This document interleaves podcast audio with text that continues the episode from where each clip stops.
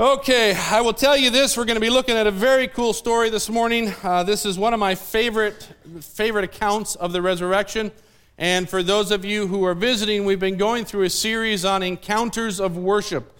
And what we've been looking at is different encounters that people had with Jesus where it just led to full out worship of Jesus. And, and we've hopefully been learning from those encounters. And when we started this series, uh, even though we've covered this story before, I knew that we had to talk about this story on Resurrection Day because it is a huge encounter of worship, as we will see shortly. And I'll tell you, when it comes to the resurrection story, uh, it is the greatest story to talk about. Um, it just is. It will, I will never grow tired of telling this story because it doesn't need any help. It does not need any tweaking, any you know special way to present it. It just stands on its own. The story of the resurrection is absolutely awesome. Amen. And, and as I said, I've told this particular story of resurrection, this account, several times before. You've probably heard me tell it. But here's the, here's the truth I never get tired of telling it, and I hope you never get tired of hearing it because it is a powerful, life changing story when we grasp the immensity of it. And today's story comes from the Gospel of John. If you have your Bible this morning, that's great. Turn to John chapter 20. If you don't, it will be on the screen behind me. But this, this story zeroes in on one woman by the name of Mary Magdalene. Mary Magdalene. This story tells it kind of from her perspective. And it is one of the most heart wrenching, most beautiful stories of love that you will ever find. And so let's, let's look at it. And to set up the story today, let's talk about where and how Jesus was buried. It'll kind of set it up for what we're going to be talking about. Immediately following the death of Jesus, a very wealthy man by the name of Joseph of Arimathea, who was a secret follower of Jesus. He was a secret follower because he was scared of you know the Jews and what um, they might do to him if they found out. But he went to Pontius Pilate and he asked permission to take Jesus' body down from the cross.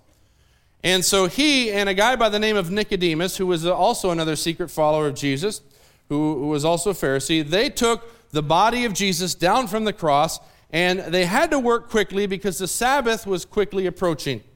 The burial had to be done before sundown because, as you know, no work could be done on the Sabbath, and burying a body would be considered work, so they had to move quickly. So they got some linen cloth, they wrapped Jesus' body in it, and they laid him in the tomb. And the tomb that they laid him in was Joseph's own, very own personal tomb. Um, in the book of Matthew, it tells, tells us that Joseph had his own tomb carved out of this rock. It was a brand new tomb.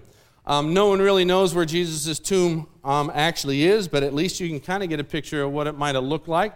Um, but you have to understand something. For a man to uh, afford such a tomb like this, he would have had to have been incredibly wealthy, and Joseph was. I mean, he, he paid for this to be carved out of stone. Can you imagine having that job? be ding, ding, ding, ding all day long. You go home and your wife's like, hey, honey, how'd it go today? Oh, good. week. took another quarter inch of stone out of the opening, you know, hit my thumb five times, you know. That would be your life. Well, it would have cost a lot of money to make that kind of tomb, and Joseph had his own very own, but he gave it to Jesus. He wanted to put Jesus in it. It was an incredible, incredible gift. Well, that was Friday night before sundown, right after, right before the Sabbath. And as you know, nothing could be done during the Sabbath to the body. They weren't allowed to go to the tomb and put spices on it or anything. It was going to have to lay there untouched until the Sabbath was over. And that's where we pick up the story today. So let's start reading in verse 1 of chapter 20. Early on the first day of the week, while it was still dark, Mary Magdalene went to the tomb and saw that the stone had been re- removed from the entrance. Now, remember, Jesus' body was sitting there untouched, no spices on it, nothing, just wrapped up in linen cloths. Joseph didn't have time to put all the spices on it. He would have to wait till Sunday to do that. So that's exactly what Mary is doing. So Mary and two other women, they, they get all their spices together and they get up really, really early on Sunday morning and they go out to put these spices on the body. They want to honor their Lord by doing this, and they're waiting for the soonest possible time to do it. So they get up while it's still dark to do this final precious act of love for Jesus. Now, other passages tell us that while we are, they were on their way, they were discussing how in the world are they going to roll back that stone because it's absolutely huge and they're just three little women, how they, they were going to do it. Well, when they get to the tomb, they find that the tomb had already been rolled open. And Mary panics. She panics. Verse 2 So she came running to Simon Peter and the other disciple, the one Jesus loved, and said, They've taken the Lord out of the tomb, and we don't know where they put him. She immediately, you know, panics and she runs to, G- to Peter and John, two of Jesus' closest friends. She runs all the way to where they are to tell them this horrible news. Well, let's see what happens. So Peter and the other disciple, John, started for the tomb. Both were running, but the other disciple outran Peter and reached the tomb first. Peter and John, they don't waste any time and they want to see for themselves if what Mary is saying is true. We got to go check this out. So they start off for the tomb. Now, I find it interesting here that John points out that he runs faster than Peter. Isn't that a little weird? But the other disciple outran Peter and reached the tomb first. You know, John was kind of a sprinter and, you know, Peter was kind of a plotter. And I find it funny that John sees fit to mention that for all of us to see. How many can identify with Peter? All right, I'm with you. But, anyways, John gets there first. He, he bent over, verse 5, looked in at the strips of linen lying there, but did not go in. John made it to the tomb first, but he didn't go in. He simply bends down, looks in, sees the strips of linen lying there, and he realizes that what Mary said is true. And so he just stands there and thinks about it. Verse 6 Then Simon Peter, who was behind him, arrived and went to the tomb. There goes John again. He's like, he was behind me. I was in front of him. And, you know, the, Peter finally gets there. Okay? Now, John was the first to get there. He was the faster disciple, but he is too, maybe too scared to go into the tomb. But Peter makes it to the tomb, and when he gets there, he goes right in. He might be slow, but he's not scared of tombs. And this is what he finds. He saw the strips of linen lying there, as well as the burial cloth that had been around Jesus' head. The cloth was folded up by itself, separate from the linen. Peter gets into the tomb and he's a bit confused. And here's why he's confused it's clear that somebody had taken the body. Okay? I mean, the body was gone. But it doesn't make sense because grave robbing was very common in that day. But when the grave robbers showed up, they would take anything that was of value out of the tomb and they'd leave the dead body there. Nobody wants a dead corpse, they would take the valuables. But the linens weren't taken. Linen, the linen cloth would have been a very valuable thing for them, but they weren't there. Here they were. In fact, not only were they laying there, what was special about it? What would, it, what would the cloth? It was folded. Exactly. What grave robber does that? Goes in there and steals everything and says, Hold on, guys, let me just fold this real quick for the next guy, you know, to come in. No, nobody does that. They will take the stuff and run out. So, what happened to Jesus' body? Verse 8 Finally, the other disciple, who reached the tomb first, also went inside. He saw and believed. They still did not understand from Scripture that Jesus had to rise from the dead. Well, apparently, from this passage, we see that John got the nerve to go in, and what he saw caused him to apparently think otherwise. When he saw the linens lying there, he immediately believed that Jesus had risen. Now, we don't know to what degree he knew what was going on, but at least to a small degree, he had to have come to the realization that Jesus had come back to life. Okay? Because you see, this wasn't on the disciples' mind. The idea of Jesus raising from the dead wasn't even close to on any one of their thinking. I mean, they had no clue that this was going to happen. They didn't understand that the scriptures talked about that. So this wasn't on their radar. But apparently, John sees it and he believes. He's the first one, it appears, to come to that conclusion. But what's interesting is he doesn't tell anyone. He just leaves it and he, you know, walks away. Because look at what happened. I'm going to move this, guys. Then the disciples went back to their homes. You would think that if John believed, he would joyously start telling everybody that Jesus rose from the dead, but he didn't. They turn around and they go back to where they were staying. And you know what's so sad to me is that they just leave Mary there all alone. I can imagine that their minds are all perplexed and confused, and they're, they're, they're thinking heavily about these sort of things, and they just turn around and they head home. But Mary stood outside the tomb crying. Now, I don't know about you, but that picture, it just, man, just rips my heart.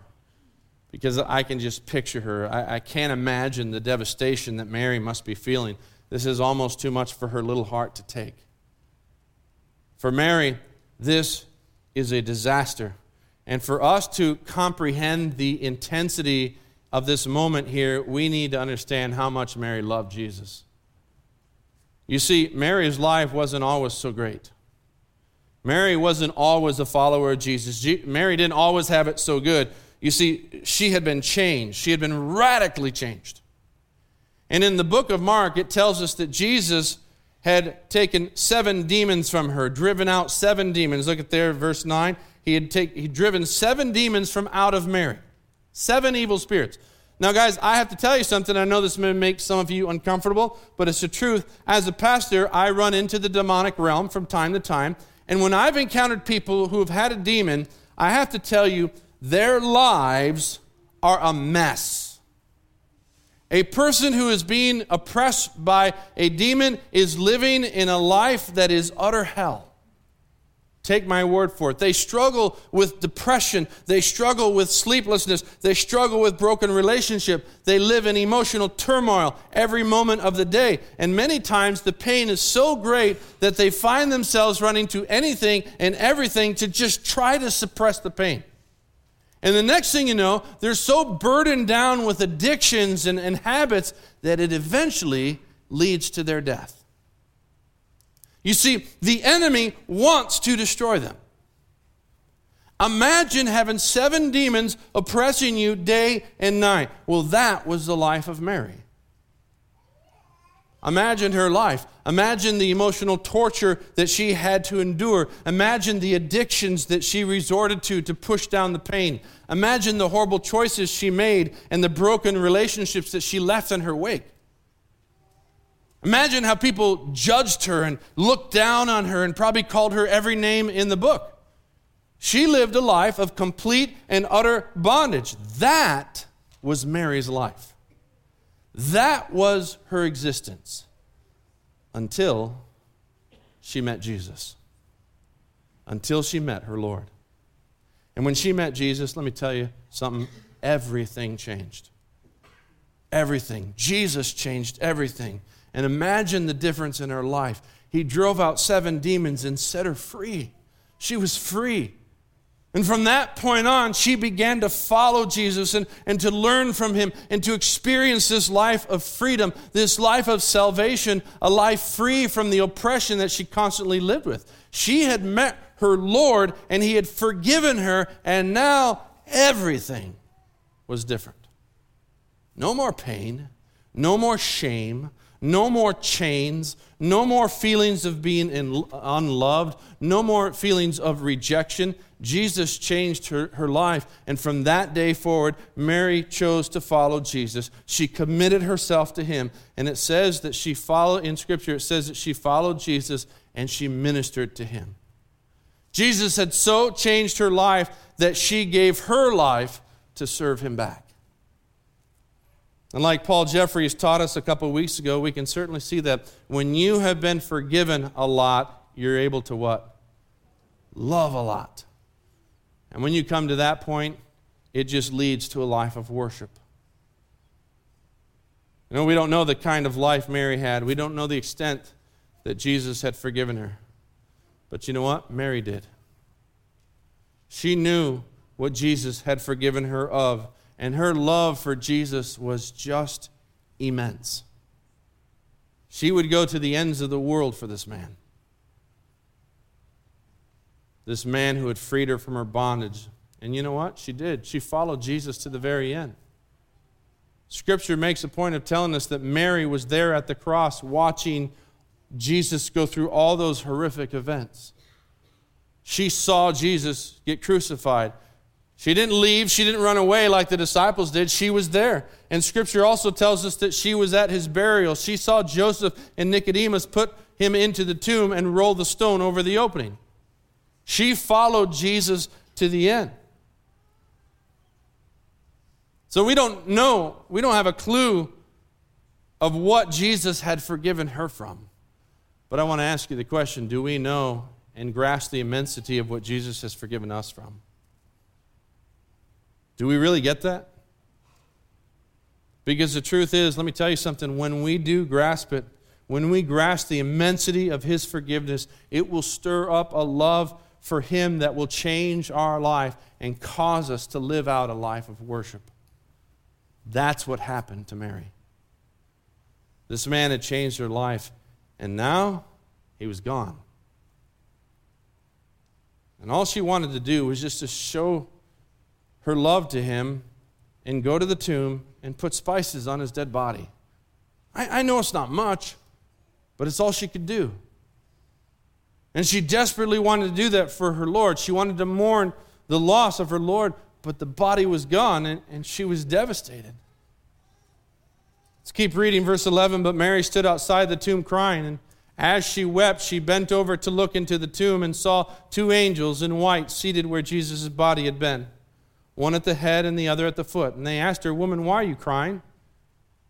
So they've taken away my Lord, she said, and I don't, I don't know where they've put him. Now, I realize that this may seem rather insignificant, but I want to point out something here. Even though Mary is crying and weeping and in distress, she continues to what? She continues to look for Jesus.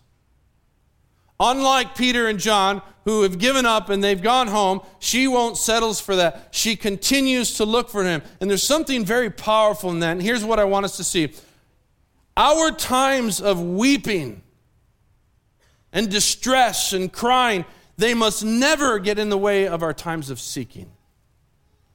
So many times, here's what's our reality. So many times when we're seeking after Jesus and we're expecting great things to happen, when they don't happen the way we expect, we begin our weeping and we begin our complaining and we begin our just, you know, crying. And our hearts are broken because this isn't what we expected. And then the next movement we make is we just give up the search. We give up seeking after God because it's not happening the way that I wanted it to happen. Guys, can I just say something this morning? Don't give up the search. Don't let your times of weeping cause you to give up seeking. In Hebrews, it says that He rewards those who earnestly seek after Him. He rewards those. He rewards those who, who continue to seek Him in spite of not understanding. Even when, when things seem all out of whack. To earnestly seek Him, guys, means to crave Him, to diligently search Him out, even in the times of weeping. And that's what Mary's doing here. Everything is happening completely opposite to what she expected. Everything's going wrong in her eyes, and she's at the tomb weeping. And you know what? You want to scream out to her. You want to say, Mary, just give up. Just go home. It's okay. Go home, have a glass of wine, take a break from life for a while. Quit wasting your time looking for Jesus. You're not going to find him. Just give up. But instead of giving up and going home, she continues to look. And she's bending over looking into the tomb to see if her eyes might have been playing tricks with her. Maybe the body was still there and she just didn't see it. Maybe she'd missed it. She had to investigate one more time. But when she looks in and to, to look for the body, she sees two angels. One is sitting at the foot of where Jesus' body lay, and one is sitting at the head. And the angels ask Mary, they say, Woman, why, why are you crying? And you can hear the pain in Mary's voice when she answers. She says, They've taken away my Lord, and I don't know where they've put him. And it says in Scripture, in verse 14, it says, At this, she turned around. Let me point out something here. Notice it says in this passage that Mary sees two angels, two of them. Now, if I were to take a hand count of how many of us in this room have ever seen an angel before, I would highly doubt that we would even see one hand. I mean, really see an angel, not say, yeah, Luke, I walked into a room and there was this little shimmer of light on the wall, and I'm like, I think it's an angel. No, I mean, really see an angel, talk to an angel. I, I would doubt that we would, maybe we'd have one person, I don't know. But it'd be very unlikely because seeing an angel in our lifetime is such a rare thing. Only a, a handful of people have ever seen an angel. But if I were to ask everyone in this room, how many would like to see an angel? Raise your hand. Yeah, probably most of us. We would love to see an angel. Seeing an angel would be something incredible. I'd love to see an angel. That would be so awesome. I love the story of the, the shepherds on the night Jesus was born when that one angel showed up. They're like, oh, you know, they fall to the ground. I mean, it must have been incredible. Well, guess what? Mary sees two of them. Two of them. And not only does she see them, she talks to them, and they talk to her. And when you read the scripture, it gives the impression that Mary simply talks to them and she turns to leave. You see, Mary wasn't interested in the angelic realm. She wasn't interested in the paranormal. She wasn't interested. She wasn't impressed. She wasn't scared. She wasn't even going to be deterred by these angels because Mary wasn't looking for angels. She was looking for who? Jesus, for her Lord, and nothing would satisfy her except Christ Himself. And that's what's so important and so amazing about Mary. She gets it. Once someone has experienced Jesus, the worship of anything else is just empty. It's just empty.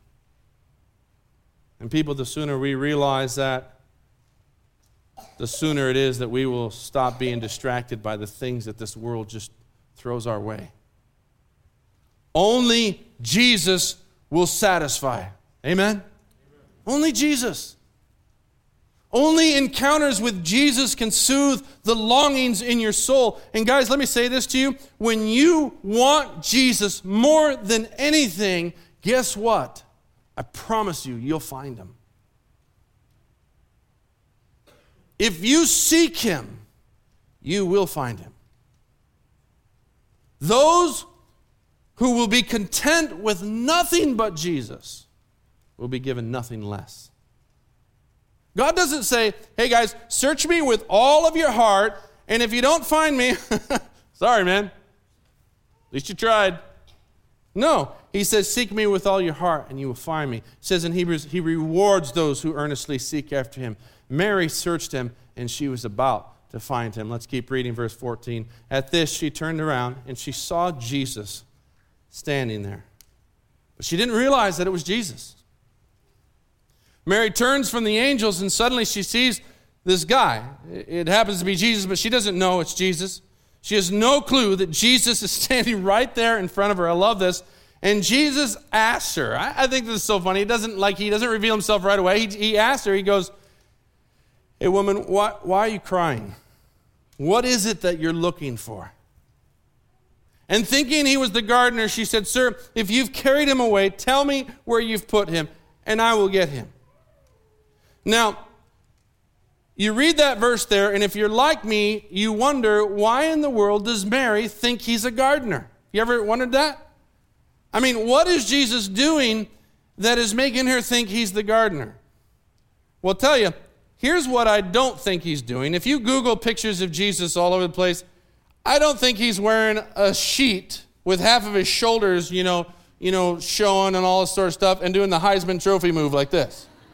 I don't think Jesus was doing that. I think he probably had like some hedge trimmers and he was like, hey, woman, who, what are you looking for? You know, what are you crying about? He looked like a gardener. Well, Mary's thinking that he's the gardener. She says, she doesn't even answer his question. She just says, Sir, if you've taken him, tell me where he is. I'll, I'll go get him. And I love that. I love little tiny Mary offers to carry him herself. She could have never carried the body. But she wants to find him so bad, she offers to get him herself. And I love this part of the story. Jesus said to her, Mary. Mary. Now, notice that. All he said was Mary. He gently calls her by name, nothing else. No fancy lightning from the sky. He simply calls her by name. That voice that spoke the universe into exist- existence simply says, Mary. And instantly, Mary recognized him and she cried out, Rabboni, which means my master. And she came running out of that tomb and ran right into his arms. Isn't that awesome? I love that. The one who took her shame, the one who rescued her from death, the one who set her free from the chains that she was in, spoke her name. And she recognizes who he is, and she runs out of that tomb to the one who means more to her than anything else on this earth. And she never wants to let him go. And why would she? Jesus was the object of her worship. And this worship service had to have been one of the most powerful services in Mary's life. She was with her risen Lord, her risen King. And I want to mention this because I think it's pretty cool, but if anyone doubts the truthfulness of Jesus' resurrection, and they think that 11 Jewish men made up this story, you know, try to just trick everyone, I would challenge you on account of this one detail. A Jewish man would never make up a story having a woman be the first to see the risen Lord. It just wouldn't happen. It would be a man. But that's exactly what happened. God chose to first reveal his resurrected son to a woman. And man, I'll tell you, I don't think there could be a greater experience than to see our risen Lord. Amen? Well, guess what, guys? One day we're going to see him we're going to see him face to face. And I can't wait for that day. But the very first person to see our risen Lord is a woman by the name of Mary Magdalene, a woman whose life was so messed up, a woman whose life was in such bondage, a woman who the enemy had tried to destroy. But Jesus rescued her and he changed her. And this woman gets to be the one who sees the risen Lord first. Isn't that awesome? You want to know why I think Jesus chose this woman to be the first to see him? Now, I understand this is simply my opinion, this isn't in Scripture, but I think the reason why Jesus chose Mary to be the first to see him is because she was the only one seeking him. She was the only one searching for him. She was intent on finding her Lord, and guess what? She found him. But the cool thing is, listen to this, the cool thing is, is that what she found was far greater than what she was looking for. It was far greater than what she was expecting. You see, she was looking for a dead body. A dead body. And instead, she found the risen Lord. And I love that about Jesus. Jesus promises us that he rewards those who earnestly seek after him. But you know what? Many times with Jesus, the reward is far greater than what we expected. That's the cool thing about God. I truly believe that God loves doing that for his children. He loves doing that for his kids. I truly believe that. Now, remember what caused Mary to recognize Jesus? It was Jesus calling her name. All he said was her name. He, all he said was Mary. Now, he could have said, Hello, my servant, because she was. She was his servant. He could have said, Hello, my created one, because she was. She was his created one. He could have said, Greetings, my disciple, because she was. But he didn't. He called her by name the risen Lord, the creator of the universe, the sovereign Lord and Savior, stood before a woman who was a nobody, a nobody, and he called her by name. You want to know why? Because Mary wasn't a nobody to Jesus. She wasn't a nobody to him. She was worth the world to him. She was worth so much to him that he was willing to go through all the pain and all the torture he did for her. She was so full of worth that he was willing to die for her. And the truth is, guys, he feels the exact same way about you. He feels the same way about you. And I don't know about you, but that just gives me chills to know that God wants to know us on a first name basis. He wants to call you by name. And I love that because you see, there's a relationship there. You see, guys, Jesus didn't die for religion. He didn't die for a set of rules and regulations. He didn't die for a bunch of do's and don'ts. He died, listen to me here, he died for a relationship. For a relationship with you. He died and rose again so that he could have a relationship with you where you could get to know him. And guys, that's what eternal life is. That's why he died and rose again. So the question this morning is do you have a relationship? As the video said, do you know him? Do you? Or are you just playing the religious game? Are you just playing the church game? Are you playing the do's and don'ts game? Because, my friends, if you don't have a relationship with Jesus, you are missing out on life itself. You just are. And don't take just my word for it. Ask any disciple of Jesus, any follower of Jesus, and they will tell you that their relationship with Jesus is the most precious gift that they have in their possession. They couldn't live without him. Do you have a relationship with Jesus this morning? Because if you don't, I beg you, don't leave here this morning without one. Guys, I want you to know this morning that our God is a great God. And there's none greater. And his, his love for you, you need to hear this, it's so immense. And just as he loved revealing himself to Mary, he would love to reveal himself to you. And my prayer this morning is that each of us would seek him with the same fervor that Mary did. Because when we encounter Him, when we come face to face with the risen King of the universe, we will never be the same again. Amen?